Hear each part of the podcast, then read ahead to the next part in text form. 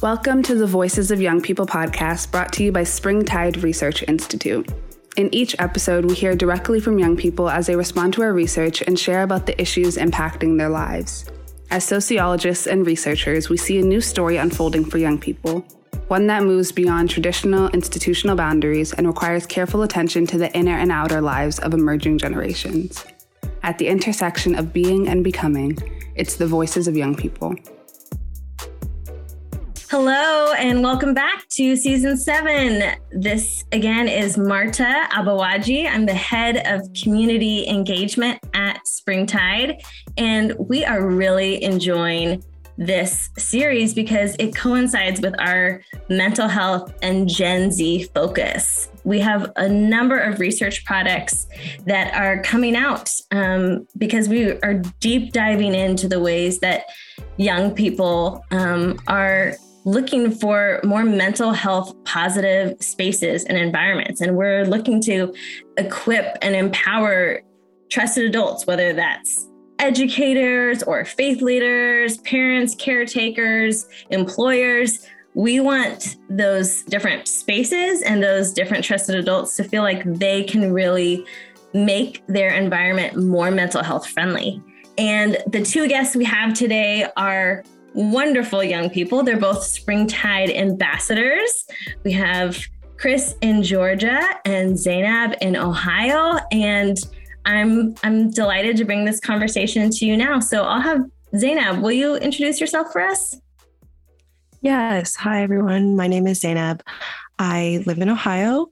I'm 24 years old. I graduated from Ohio State in 2020 um, with a public health degree. Um, I am a practicing Muslim and I'm Moroccan. I was actually born in Morocco and moved here when I was about two years old. And my favorite hobby right now is um, running a radio, a hip hop focused radio show with my friend Ferdosa. So awesome. I really am excited once you guys start archiving episodes to tune in to that to that hip hop hip hop radio show, or maybe I can even tune in live sometime. But I'm really yeah. glad to have to have you here, Chris. Will you introduce yourself as well? Hi, I'm uh, I'm Chris. I'm 20. Um, I'm in Georgia. I go to Emory University. I'm a junior there, and I'm studying neuroscience and behavioral biology on the pre med track. Um, I'm Episcopalian, although I like like to get spiritual guidance from wherever I can find it. And I really like listening to music. I'm also a fan of hip hop and I like playing guitar.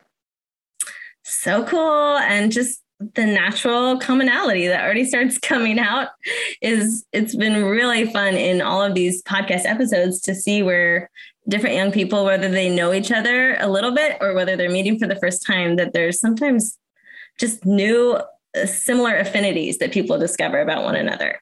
So in in the phrase mental health, like as soon as you hear that, what are those first word associations that come to mind for you?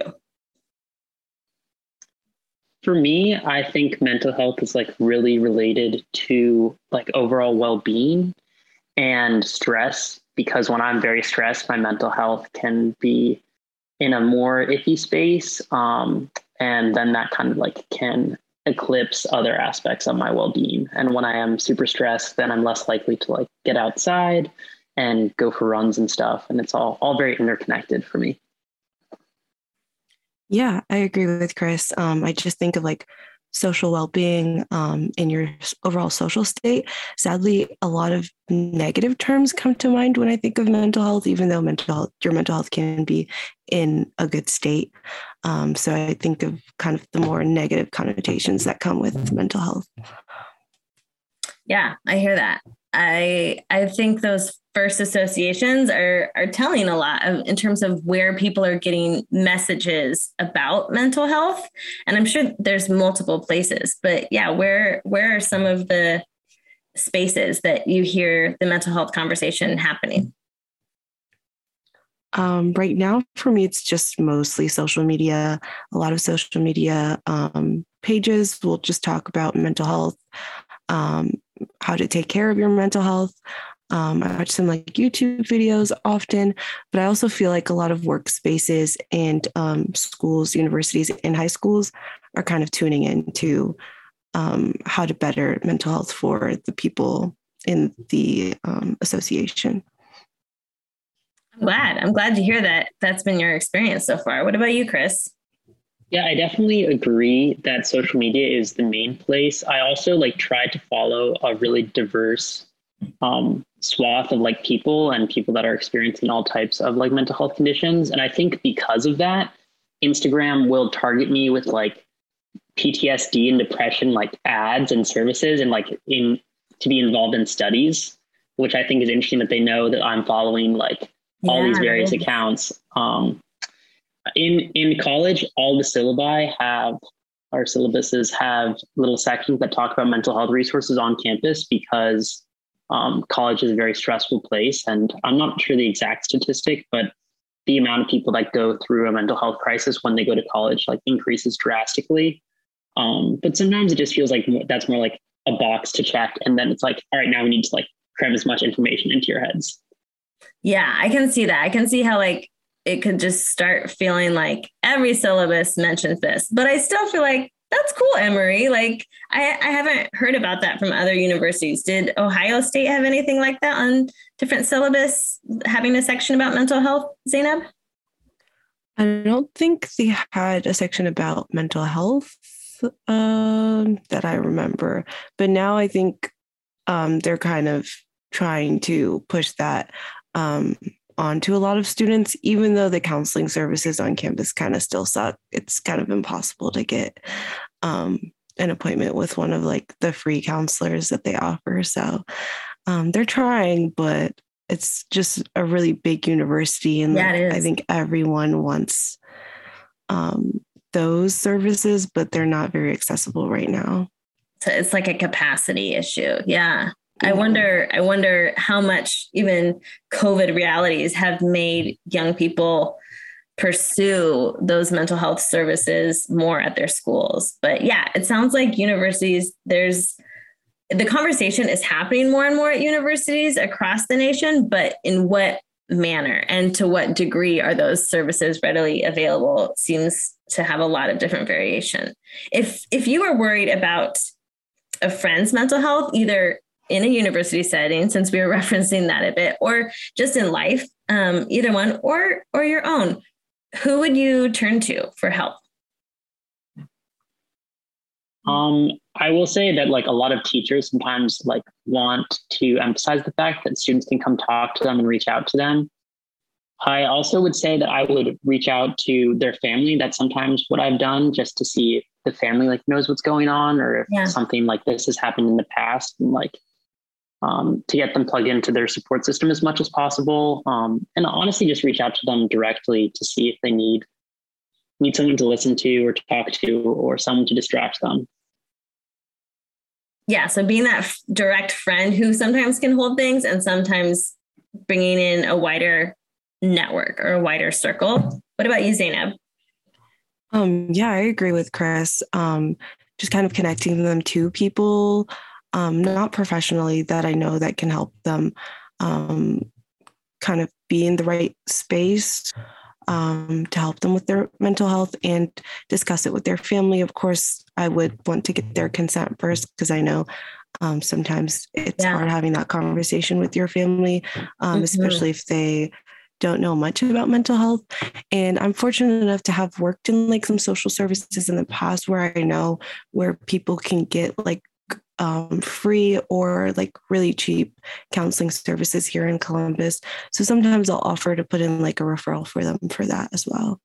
Oh, that's fantastic. I know that like community care and community health care and all the dynamics of that are such a big priority for you. So that's pretty cool to hear that you've even done some direct referrals for professional support and that there is a, it sounds like a some sort of cost scale um, mm-hmm.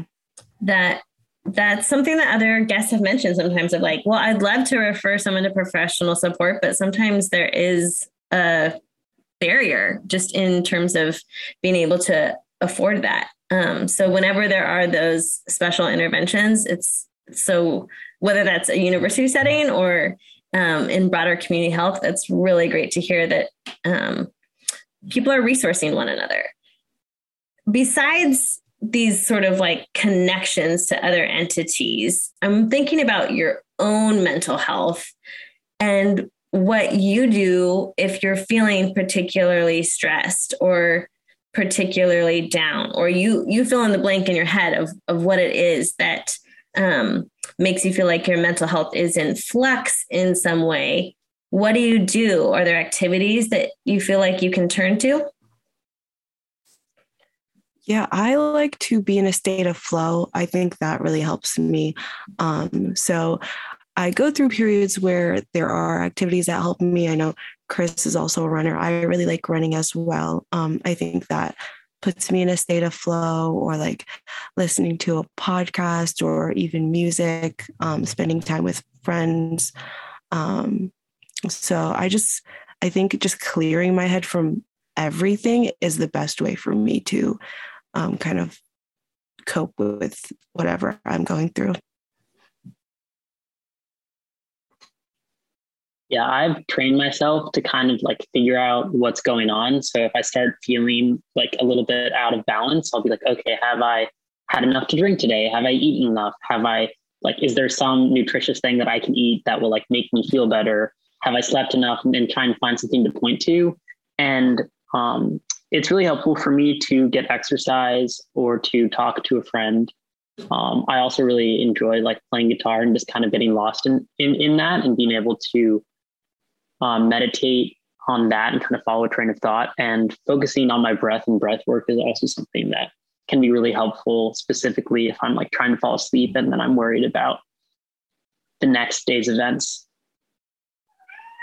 Yeah, move movement seems like it's big for both of you, but yeah, the the breath the breath work that I don't know if that's come up in the episodes I've recorded so far yet, but um we we did an Instagram live with um, with a therapist who talked a lot about breath work in terms of anxiety and stress. She she co-created this support deck um, of cards that um, you can kind of pull pull a different card based on how you're feeling, and quite a few of them relate to breathing and and different ways of centering in on your breathing. So that's that's great to hear that that's a practice you rely on. Just a quick break to give a shout out. Springtide is able to offer this podcast because of donors who make our research and actionable insights possible. Katie, a youth worker, recently wrote us saying, One of my favorite discoveries of the previous year has been Springtide Research Institute. I love sharing their work with fellow youth leaders and mentors. Their latest book, Work Life, is quite insightful.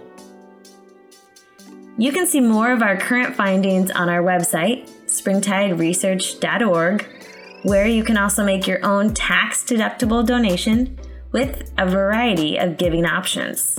Now, back to the episode. When it comes to the research we're releasing, um, some of it is already in motion, some of it will even continue to come out in 2023, we um, we are focusing on connections, expectations, and purpose as some of the driving themes we're examining.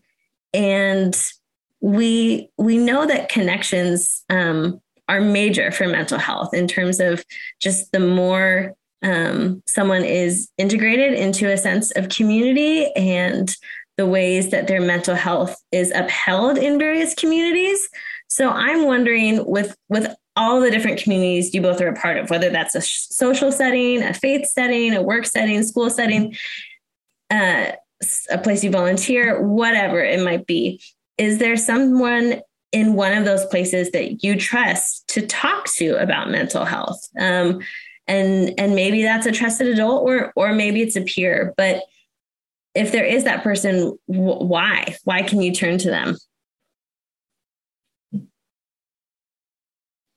So I recently just got my EMT basic certification, so I can officially say that I'm an EMT. And Congrats. through the process of uh, training, it's definitely something that's emphasized is that the instructors are people that you can come and talk to and the importance of debriefing, particularly stressful calls, because you you're there for people at very stressful and emotionally exhausting times. And it's interesting to really see the way that our generation um, views this type of thing versus like older service providers. Because we had an ER doctor come in and I asked him about burnout because that's such a huge thing going on now, especially with COVID. And like mm-hmm. being a college student is very stressful. Being on the pre med track is very stressful. And um, college is more expensive than it's ever been. So it can feel like there's a lot riding on every test. Um, and he's like, yeah, like we didn't really think about burnout when I was your age. It was just like work and get through it. But now it's really something that we need to focus on because so many um, service providers are leaving the field because they are so burnt out. Um, but yeah, so having people that have made it clear that they're available to talk. Sorry, my cat just wanted to make herself known. We love it. um, yeah, I lost my train of thought. Sorry about that. No, you're good. You're yeah, just talking about burnout and and service providers who who say, "Hey, come come debrief with me." Um, I I think that's tremendous that there's like an expectation of that. That there's uh, that the system wants you to have someone to unpack things with because that has to be high stress and has the potential to just come upon a lot of different traumatic situations i imagine. Yes most definitely. It's um it's it's really nice to be able to debrief with people that can understand it and maybe like learn something from it for the next time. Um yeah. That's great um, I also agree with Chris. A lot of the people I do end up talking to and kind of venting to about my mental health and just feel comfortable going to have been like older people that I've worked with in like random jobs that I've had in the past. Um, for me, for some reason, it's just easier to talk about those things with people who are kind of like not in my social um, mm. circle. Um, and yeah, I don't, they give me great advice and they make me feel comfortable, maybe because we are working in the same setting, experiencing a lot of the same things. And also, I feel like when they um, give me advice, it's not very like biased because they don't uh, they don't have like such a close relationship with me. So I feel like getting advice from people who are further away from you is better. I would really love to kind of go to um, someone within like my faith like community but i don't think we have those resources lined up here yet or maybe i'm just not like super involved in the community um, i know i had support from um, my peers um, at the Muslim Student Association when I was at Ohio State. Um, but I definitely think we can do better um, when it comes to mental health and supporting each other through um, those specific things. Yeah, I'm glad you you bring up a multiple facets, but I think just initially your perspective on someone being like a few steps removed from who you're doing life with day in day out um, you said outside of your social circle i believe that that's a really i think interesting perspective that i don't hear a lot that um, is really great for our listeners to hear because i think sometimes people think well i'm not like that young person's actual mentor. I'm not their like favorite professor or you know, I'm just, I know them a little bit through this work setting or this volunteer group. You still have a really significant, important to, role to play potentially. Like what Zineb is saying is that those those are the people she's looking to first, like who have a, she has a positive association with them, but they might not be her go-to for other aspects of life but they still have imparted a lot of wisdom or empathy am i am i getting that right zineb no, yeah, exactly.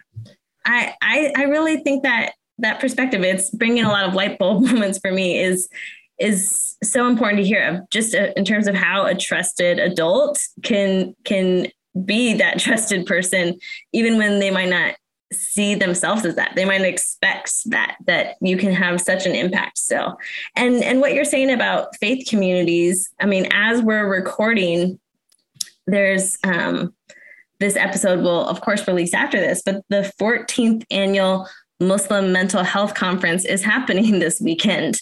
Um, I just learned about. So I feel like there are so many faith communities that are taking mental health on in new ways. But the fact that this is a 14th annual conference, it's held in Michigan, uh, I think at Michigan State, is is significant. Um, and the ways that some of the research being presented there is hopefully going farther and farther into to faith communities. So um, I feel like other groups are like they're at the 14th annual level yet you know like it's sometimes mm. still a newer conversation happening so i hope that um, the, those conversations will will keep spreading into some of the networks and communities you find yourself in as well because it seems like there's some really good intentional work happening with mm-hmm. with expectations um, one of the other driving things we have in our research um, I'm wondering if you feel like in a workplace setting or in a school place setting that it's like, oh, this is the ideal person. Like, this is the person who seems like everything's balanced for them and everything's working out and they're able to meet expectations. And I'm not able to be that ideal person or this is what it would look like to to be the ideal person. I I ask that because I think expectations can work um, we've heard from young people they can really help in the mental health space having positive expectations knowing what you're working towards and then there's also this like ideal person pressure that uh, makes expectations sometimes more harmful on mental health can you can you speak to a situation um, in either direction where expectations are helpful or harmful um, I think they are helpful when you are expected to build a relationship with your coworkers and colleagues. Um, and work as a team. I think in that sense, that also really helps my mental health just because I know other people that are working in the same environment, kind of going through the same things that I am. So when I'm expected to build relationships with uh, my coworkers, I feel like it, it always betters my mental health in that setting. Um, and then harmful um, is just kind of working yourself to reach a state of burnout. I know mm-hmm. a lot of jobs are expecting more just because um, of the state that we're still in um, right now. So, working outside of work hours, um, taking on more responsibilities than you were hired to do, um, those are all harmful things for my mental health. Yeah, I think expectations is definitely a double edged sword, um, especially with social media, where it's very easy to compare yourself to the life that other people are presenting to you and seeing that, oh, this person is traveling and is abroad and in Paris and eating amazing food. And this person, like, just had an, uh, such a wonderful birthday party. And I just, like, was in the library studying or something because I am expected to study X amount of hours to be able to pursue the type of career that I want and get the grades that I want. Um, I also think that expectations can be beneficial when you're expected to sometimes show up at a certain place in time and you you're like held to that so that even if you might not necessarily feel like um, doing something like just the act of showing up sometimes can be enough to, to change a direction um, but yeah, it really it really depends. So the the third aspect of of our research that I mentioned is purpose. And in in this regard, I'm curious if you feel like having a connection to something bigger than yourself, um, however you might that, define that, whether that's within your faith system, whether that's in a community setting or a cause or a movement if if that sense of purpose has an impact on your mental health and if so how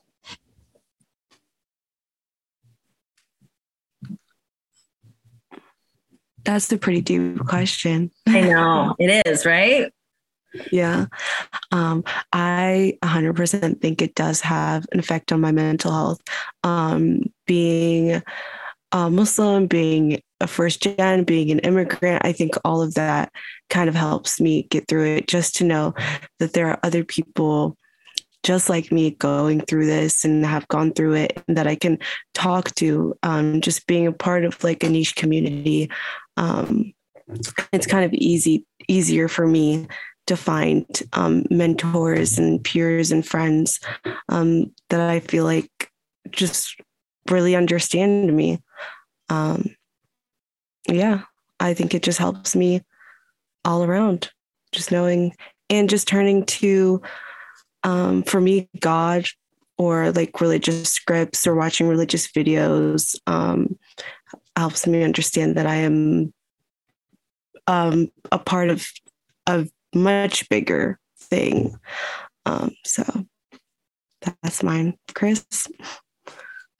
Yeah, purpose is definitely something that when I'm struggling, I can like tie myself back to. Um, especially when like when you work in the lab doing vent work, it's a lot of like pipetting small volumes, putting something from one vial to another, and there's a lot of waiting. But really, what what drove what drove me to continue research was hearing about first person accounts of people that developed like very rare neurodegenerative diseases and how they progressively lost like everything that that makes us like fundamentally human and being able to tie my work back to eventually like helping people and ideally curing curing alzheimer's or other neurodegenerative diseases is something that really drives me um, and I, I definitely think that there's a religious element in that I believe that everyone's given gifts and like we should should use them to our best ability. Wow, you both are so inspiring. Just that answering that deep, like you said, Zineb, it does get deep, but that question alone, I feel like illuminates so many different paths of, of purpose and the ways that it is such driving and connecting factors for you both. When it comes to your generation, Gen Z, do you feel like you guys think about mental health differently than previous generations? Yeah, I think this kind of goes back to a little bit about the answer that I already talked about with um, like the older generation of EMTs talking about how like mental health wasn't really talked about as much and how so that has kind of led to burnout. But I think our generation is very much more aware of all the ways in which the things aren't great and the things are bad.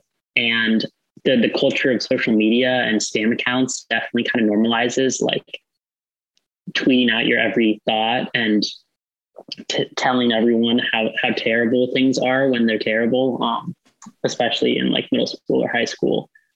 Um, but I'm not sure how that's going to continue to change and evolve as Gen Z ages. But I definitely think that it's different for our generation than generations in the past. Yeah, definitely. I think now almost every conversation like starts with mental health. Um, it's so normal to talk about now that it's kind of like become a joke on the internet. Um, there's a lot of like memes around mental health, but it's also like a really serious topic. I think we do take it uh, very seriously. It's just like easier to talk about now without feeling like you're being judged or like you're the only one going through something in the room. Yeah. The fact that there can be jokes about it, you're right. Like, just shows mm-hmm. how much more ubiquitous it is compared to maybe other generations where it was like, don't you don't talk about it or you don't even acknowledge that it's a thing. Yeah, I also mm-hmm. think there's sometimes a difference between what is like normalized on the internet and what is normalized in your like niche community. And then if you got into the real world or someone who isn't like in that same community can like do a double take and be like, like you cannot joke about that or like how would you say that? And sometimes mm-hmm. that kind of reveals like those differences um, when you slip up and you're like, oh, this person does not know where I'm coming from when I say that. Yeah, I've definitely had those experiences before. that is real. I I think you both represent a multitude of communities. And so I, I imagine there's there's ways you're going to talk about mental health differently with peers than with a professor, than with a workplace person or uh, a family member, etc. But the fact that you both are are talking about it so much, I think, also sets your generation apart. Um, it's not just that you're seeing the messages; it's it's embedded clearly um, from all the examples you provided today it's embedded in the ways that you're seeing the world and you're seeking support for yourself and and for the people you care about if you were doing a mental health conversation interview like we've just had um, is there a question that i didn't ask that you feel like is really important to bring into the conversation mm.